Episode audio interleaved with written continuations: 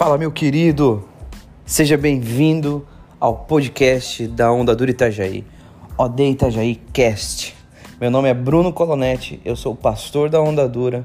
Fique por dentro de tudo que nós postamos aqui, nos acompanhe e nos siga no Spotify. Tamo junto!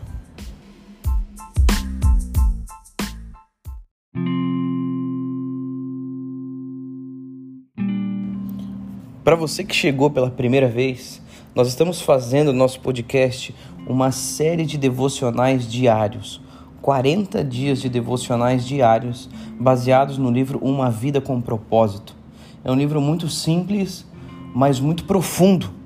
Um livro que tem nos transformado como igreja, tem nos equipado e nos preparado, tem relembrado muitas coisas, tem instruído os novos da fé. Espero que você aproveite esse tempo e seja muito ministrado pelo Senhor.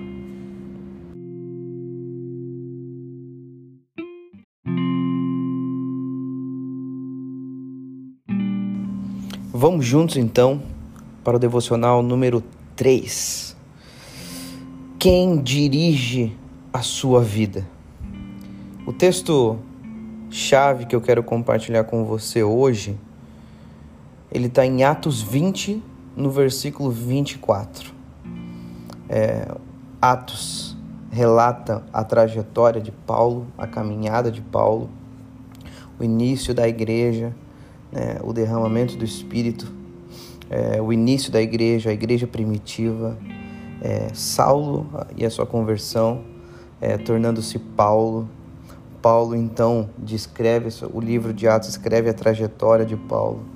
E em Atos vinte, no versículo vinte e quatro, Paulo faz uma declaração que se torna praticamente a nossa declaração. Diz o seguinte: todavia, não me importo e nem considero a minha vida de valor algum para mim mesmo, se tão somente puder terminar a corrida e completar o ministério que o Senhor Jesus me confiou, de testemunhar do Evangelho da graça de Deus. Paulo, a vida de Paulo era dirigida por algo, ele tinha um foco. Ele tinha um objetivo, ele conheceu ao Senhor. Ele teve um encontro real e profundo com Jesus, com a presença de Deus. Antes, aquele que era um escarnecedor, aquele que era o inimigo do povo de Deus, aquele que matava cristãos, assassinava cristãos, agora se tornou um deles. Se rendeu ao Senhor Jesus, as escamas caíram dos seus olhos e agora ele era um novo homem, com um novo propósito. O que que nós precisamos aprender nisso tudo? Vamos lá, vamos meditar, que o Senhor Jesus fale ao nosso coração. Primeiro, a vida de todo indivíduo, de todo ser humano, ela é, é dirigida por alguma coisa. E é como, é como se você dirigisse um carro. Se você está dirigindo o carro, o carro vai para onde você virar. Você dirige, né? É, é, é, nesse momento é você quem está controlando, é você quem está direcionando o carro. Então a pergunta não é o que dirige a sua vida, mas é quem dirige a sua vida. Você não é aquele que está no volante, você é aquele que é guiado. Porque entenda uma coisa, você é guiado por alguma coisa. E qual é essa força que te, que te direciona, que te dirige? Então, provavelmente, como uma pessoa normal, é, você pode estar passando por algum problema, enfim, por alguma situação muito urgente, enfim, é, e essas situações, os momentos, eles têm a característica de, por muitas vezes, nos dirigir, se nós não temos um propósito. Por isso é necessário compreendermos nosso propósito. Enfim, muitas vezes até lembranças, traumas, é, enfim, podem acabar tomando as rédeas da nossa vida. Enfim, e alguns desses pontos, o que eu quero falar para você é, são, são alguns pontos mais comuns a respeito de como nós, o que pode nos dirigir. É, e esse primeiro ponto, que muitos de nós, nós somos dirigidos pela culpa. Eita, eita culpa. Muitos de nós somos dirigidos por isso, vivemos é, com remorso, é, vivemos presos no passado, né? E quem vive preso no passado não tem a possibilidade de viver o, futuro, o presente. E se não vive o presente, não está construindo o futuro. Então, ou seja, alguém que vive preso no passado está impossibilitado de continuar vivendo, né? São pessoas que geralmente é, vivem se culpando, né? É, e, e é muito triste isso, porque eles passam, andam pela vida sem propósito. Quem vive preso, quem é dirigido pela culpa, anda pela vida sem propósito. E nós precisamos crer de fato que nós, os que nascemos de novo, os filhos de Deus, já não há mais condenação para os que estão em Cristo. Nós já fomos perdoados pelo Senhor, nós precisamos entender isso. Mesmo que o passado exerça alguma pressão sobre a sua vida, você não precisa ser prisioneiro dele, porque o próprio Deus já te libertou. Você percebe isso? Talvez é o teu passado que vai revelar é, a necessidade do Cristo e quem ele pode te tornar. Basta olhar um pouco para a vida de Moisés. Deus o levantou como um líder, antes ele era um assassino. Enfim, você vai ter vários exemplos de homens de Deus, né? Vários. É só olhar para você, talvez. É só olhar para o seu pastor. É só olhar para aquele seu amigo que te levou a Jesus. Enfim, você vai perceber isso, né? A Bíblia deixa muito claro em Salmos trinta e dois, no versículo um. Como é feliz o homem que tem os seus pecados perdoados e as suas desobediências cobertas. Como é, aquele, como é feliz esse homem que tem os seus pecados perdoados. Meu irmão, como é bom saber que nós somos perdoados pelo Senhor Jesus. Isso é muito bom. Eu me sinto muito feliz com isso. Sou perdoado. Eu fui perdoado. Mas ainda assim, não existem só pessoas que são dirigidas pela culpa. Outras pessoas são dirigidas pelo ressentimento e pela raiva. Pela mágoa e pela raiva. E, meu irmão, a raiva e a mágoa, elas são de fato mortíferas. E até em alguns casos, literalmente, são mortíferas, né? Pessoas que se apegam a mágoas, né? É, é, são dirigidas pela mágoa, pessoas que se calam, né? Pessoas que interiorizam toda a dor, enfim, toda a raiva, é, e ela fica ali, como ela pega com a unha e ela fica arrancando a casquinha, sabe? Tá quase cicatrizando, ela vem, arranca. E aquela, aquela, aquela, aquele machucado nunca cicatriza, porque ela está sempre cutucando, né? Enfim, nós podemos sofrer com mágoa dentro do nosso casamento. Talvez o seu casamento não avança por conta da mágoa, do ressentimento. Amizades que acabaram por causa de mágoa, de ressentimento, que não conseguiram reatar as amizades. É, talvez você já brigou, enfim, com membros, com amigos, com irmãos da sua própria igreja. Brigou até com seu pastor. E ainda assim permanece remoendo, né? E entenda uma coisa, a mágoa, ela sempre machuca mais o ofendido do que aquele que eu ofendi. Você entendeu? É, a mágoa sempre me machuca mais. Porque a vida do próximo pode continuar. Se ele crê em Jesus, ele já foi perdoado, acabou, a vida dele continua. Mas a sua, não. Ela sempre vai te machucar mais, sempre, né? E a raiva é o outro extremo. Enquanto a, a mágoa nós interiorizamos, na, a, a raiva nós destilamos. Então as duas são tão nocivas uma quanto a outra. As duas matam. Matam você e podem matar o outro. Em alguns casos extremos, literalmente. E uma coisa que você precisa nesse momento é compreender que nada muda o passado. Nada muda. O que aconteceu, aconteceu. Agora, você precisa deixar que essas coisas passem, porque elas precisam passar. Elas só não passaram para você, mas na vida elas já passaram. É como José. Talvez é o tempo de você encarar as coisas como José. Entender que Deus transforma o mal em bem. Entender que era necessário que ele sofresse tudo isso por causa do povo. E talvez Deus tenha permitido que você passe por isso, não por causa de você, mas por causa dos outros. Daquilo que Deus deseja fazer nos outros por meio de você. Entenda isso. Indo em frente, meu irmão. Além de muitos serem dirigidos pela culpa, outros pela mágoa. Muitos podem ser dirigidos pelo medo, que é fruto de trauma. Enfim, fruto de deslizes, seja lá. E esse medo, ele tem uma característica única, que o medo nos impede de correr riscos. É muito engraçado porque eu lembrei de uma situação, eu estava conversando com uma pessoa, e ela falou, cara, não eu, não, eu não me envolvo com ninguém, eu não tenho relacionamentos real, reais com ninguém, eu não me exponho, eu não falo do meu coração, porque eu não quero correr risco, porque as pessoas podem me machucar, podem me ferir, eu posso acabar ferindo pessoas, então eu prefiro não correr riscos. E eu percebi que a vida, a vida, o viver, a jornada, a caminhada, se encontra em correr riscos. Os momentos onde nós mais corremos riscos são os momentos que nós mais nos sentimos vivos.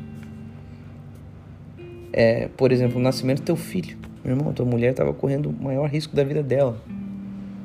Mas é o momento que nós nos sentimos vivos. É, o casamento é um risco. Quando você casa, né, você assume a responsabilidade, aquilo te causa um, um, é um risco muito grande. Quando você perdoa alguém, né? Você, você carregava uma mágoa grande, você senta com ela, olha nos olhos e fala, meu irmão, eu te perdoo, vocês se abraçam e, e existe uma explosão de vida, né? As pupilas, as pupilas dilatam, existe vida ali. Você percebe? Isso é incrível, isso é incrível. E a vida é correr risco e o medo te impede disso. O medo nada mais é do encarceramento voluntário. Eu escolho viver preso. Meu irmão, isso é loucura. A palavra deixa muito claro que o perfeito amor lança fora todo medo. E o perfeito amor é Cristo. Todo medo, medo da morte, o medo, enfim, todo tipo de medo. O perfeito amor lança fora todo o medo. Nós estamos seguros em Jesus. Não seja dirigido pelo medo, seja dirigido, dirigido pelo Senhor. Indo em frente, além da culpa, do ressentimento e do medo, alguns ainda podem ser dirigidos pelo materialismo. É o desejo de adquirir tudo. O único motivo da vida dessa pessoa é adquirir coisas. Porque quanto mais coisa ela tem, mais feliz ela se torna. Mais feliz ela se sente, mais importante ela se sente, mais protegida ela se sente. E de fato, é, nós podemos chamar essas coisas de falsos deuses. Porque entenda uma coisa, nossos bens materiais, eles se comportam como falsos deuses, eles podem se tornar falsos deuses. O que é um falso deus? É tudo aquilo que promete o que só Deus pode dar. Por exemplo, o dinheiro é um falso deus. É, ele promete dar proteção que só Deus pode te dar. Ele promete te dar paz, que só Deus pode te dar. Ele promete te dar segurança, que só Deus pode te dar. Ele promete te dar alegria, que só Deus pode te dar. A alegria é momentânea, a segurança é momentânea. Você está entendendo? Uma roupa, enfim, uma segurança que só Deus pode te dar. Seja lá o que for, sapatos, é, carro, enfim, parece que a, é, é, isso é, é o mais importante. Quanto mais coisas nós temos, parece que mais importante nós seremos, né? Como se a autoestima e a riqueza fossem sinônimos. E não são. A autoestima do crente não está ligado naquilo que ele é, mas naquilo que Deus é. É por isso que eu me sinto seguro. Não por causa de mim, mas por causa de Deus. Você está percebendo? Então as riquezas e a autoestima cristã não tem nada a ver. Não tem uma coisa nada a ver com a outra. É, a palavra fala totalmente o contrário disso. Fala que nós devemos gastar os nossos dias para adquirirmos tesouros no céu, uma coroa eterna, não uma coroa nessa terra, não tronos. Nem queremos, nem devemos desejar tronos aqui. É, as coisas aqui podem ser corroídas, a traça pode comer. Você está percebendo? Então a palavra nos instrui ao contrário. Meu irmão, não permita que você seja dirigido pelo materialismo, porque ele vai te matar. E o último ponto é que muitos ainda são dirigidos pela necessidade de aprovação. Ei, meu irmão, nós somos constantemente bombardeados por isso, ainda mais na era do Instagram. Deixe. Muitos de nós ainda vivemos em busca da aprovação do nosso marido, nossa esposa, dos filhos, amigos, enfim, é, likes, seguidores. É triste.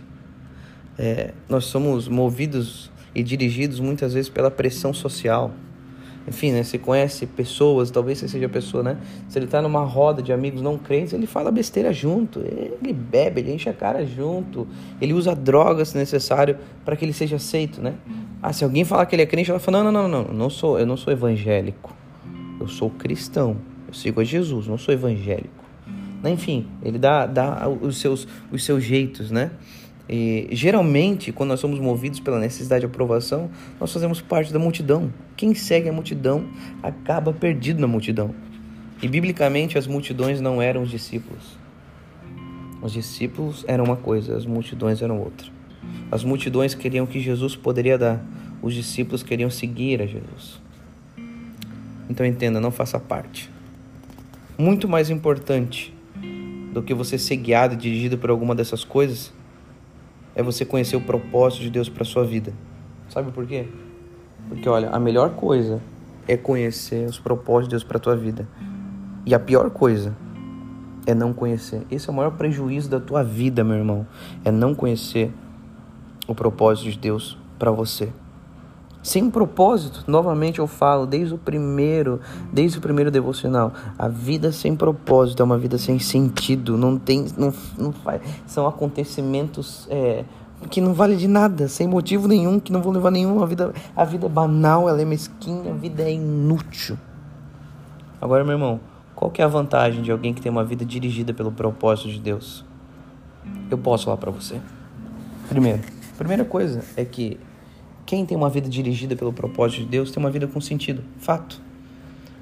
É, por muito tempo, a grande parte do, do, do meu pastoreio, eu acompanhei jovens, com toda certeza. E o jovem, geralmente, ele é muito perdido nisso, ele se sente um fracasso, porque ele ainda precisa se tornar algo que ele nem sabe o que ele é, né? E parece que ele está sobrevivendo, como se, enfim, a vida dele só iniciasse quando ele descobrir seu propósito. E de fato ele está certo.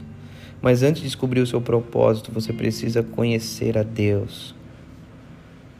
É, uma frase forte do livro é que ele diz o seguinte: a maior de todas as tragédias não é a morte, mas é a falta de propósito na vida.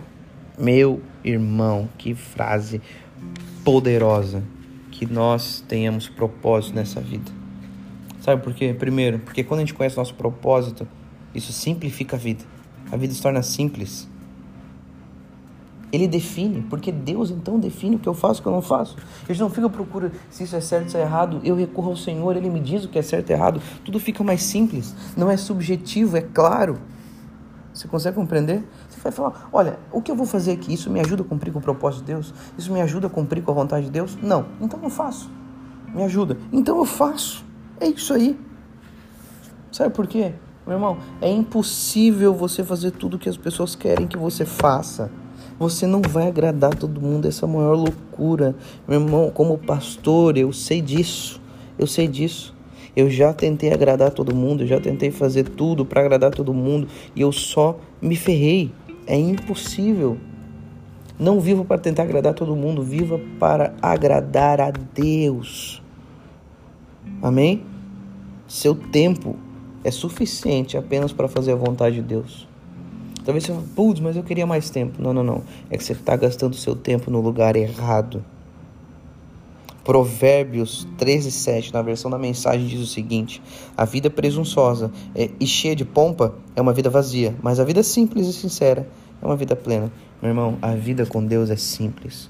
No nome de Jesus. Quando eu conheço o meu propósito, isso me ajuda a estabelecer prioridades. É quando eu consigo canalizar o meu esforço e a minha energia. Eu consigo concentrar. E perceba que isso faz parte da natureza humana, o processo de distração com coisas de menor importância. Quantas vezes você estava lendo a Bíblia? Plim! WhatsApp. Do nada, comentário no Instagram. Você foi. E ali você ficou uma hora. E quando você fala, meu caramba, eu estava lendo a Bíblia e agora já me perdi. Vixe, vou ter que fazer outra coisa. Enfim. Tem um livro chamado, um livro muito bom, se você quiser ler, eu te indico a ler. É Sociedade da Transparência, onde ele fala que nós, não é que nós somos transparentes de sermos sinceros, é que nós somos transparentes de sermos vazios. Hoje nós encontramos beleza em sermos vazios, nós não precisamos de mais nada dentro de nós. O que importa não é o que está dentro, mas é o que está fora. Então, se eu não puder compartilhar, se eu não puder postar isso no meu Instagram, isso não tem valor algum. É, e nós não somos esses, nós temos prioridades. Amém? Sem um propósito definido, você vai ficar mudando de rumo toda hora. Alguém que não tem o propósito, o propósito em Deus, de cumprir com a vontade de Deus, é alguém que vai ficar sempre mudando de emprego, mudando de relacionamento. Né? Namora, termina, namora, termina, namora, termina, casa, quer se separar, volta, aí quer se separar de novo, enfim, é, muda de igreja, tá aqui, ah, não sei o que, vai para outra igreja, vai para outra igreja, volta, e depois vai para outra igreja, enfim, é, e ele nunca consegue preencher, de fato, o seu coração em Deus. Agora, não há nada tão poderoso quanto uma vida direcionada, uma vida com propósito. Não existe nada mais poderoso do que uma vida com propósito em Deus. Perceba que os homens e mulheres que mais influenciaram na história, que mudaram a nação, que mudaram o mundo, eles tinham foco. Eles estavam concentrados em uma única direção. Como nós falamos lá no começo sobre Atos vinte, vinte e quatro, basta olhar um pouco para Paulo. Paulo foi o maior plantador de igrejas da palavra de Deus, e esse homem tinha um segredo, era uma vida entregue ao Senhor. Então, se eu pudesse te dar alguma dica, primeiro, pare de tentar fazer tudo, por favor. Não adianta você confundir atividade com produtividade, não é porque você está fazendo muito, você está produzindo muito, não, concentre-se, canalize a sua energia, amém? Outra coisa, quanto mais eu conheço meu propósito em Deus, mais motivado eu me torno. Isso é muito importante.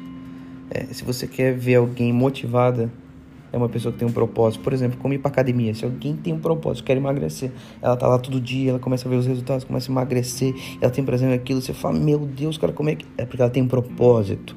É isso que ela quer. E que nós sejamos assim no nome de Jesus. E outra coisa, não menos importante, quanto mais eu conheço o meu propósito em Deus, mais preparado eu estou para a eternidade. Você não vai estar preparado em deixar um império nessa terra. Um império, casa atrás de casa e carro. Enfim, um império, né? Onde, onde o que importa é o que as pessoas dizem sobre você. Não, mas esse menino foi muito bom. É, importa isso. Sempre vai ter alguém mais rico que você. Sempre vai ter alguém que vai fazer melhor que você. Não importa o que os outros dizem a teu respeito, importa o que Deus dirá sobre você. Um, um dia, todos os teus troféus, todos os teus prêmios vão ser jogados fora. Alguém vai superar, não vai ter valor algum. Então que nós tenhamos a preocupação de construirmos um legado eterno. Porque vai chegar naquele grande dia e Deus vai nos perguntar isso. Olha, o que, que você fez com meu filho? O que, que você fez com meu filho Jesus? Você creu, você se arrependeu dos seus pecados. Você aprendeu a amar e confiar. Você obedeceu à sua vontade. E o que, que você fez com o que eu te dei? O que, que você fez com o que eu te dei? Eu te criei com um propósito. Você viveu debaixo desse propósito. E que nós tenhamos a ousadia de dizer sim. Pela graça de Jesus, Ele me conduziu. E juntos nós edificamos a igreja de Jesus nessa terra.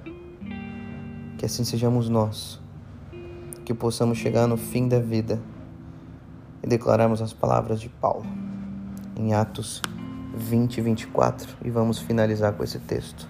Todavia, não me importo nem considero a minha vida de valor algum para mim mesmo, se tão somente terminar a corrida e completar o ministério que o Senhor Jesus me confiou, de testemunhar do Evangelho da graça de Deus. Deus te abençoe, meu querido. Tamo junto.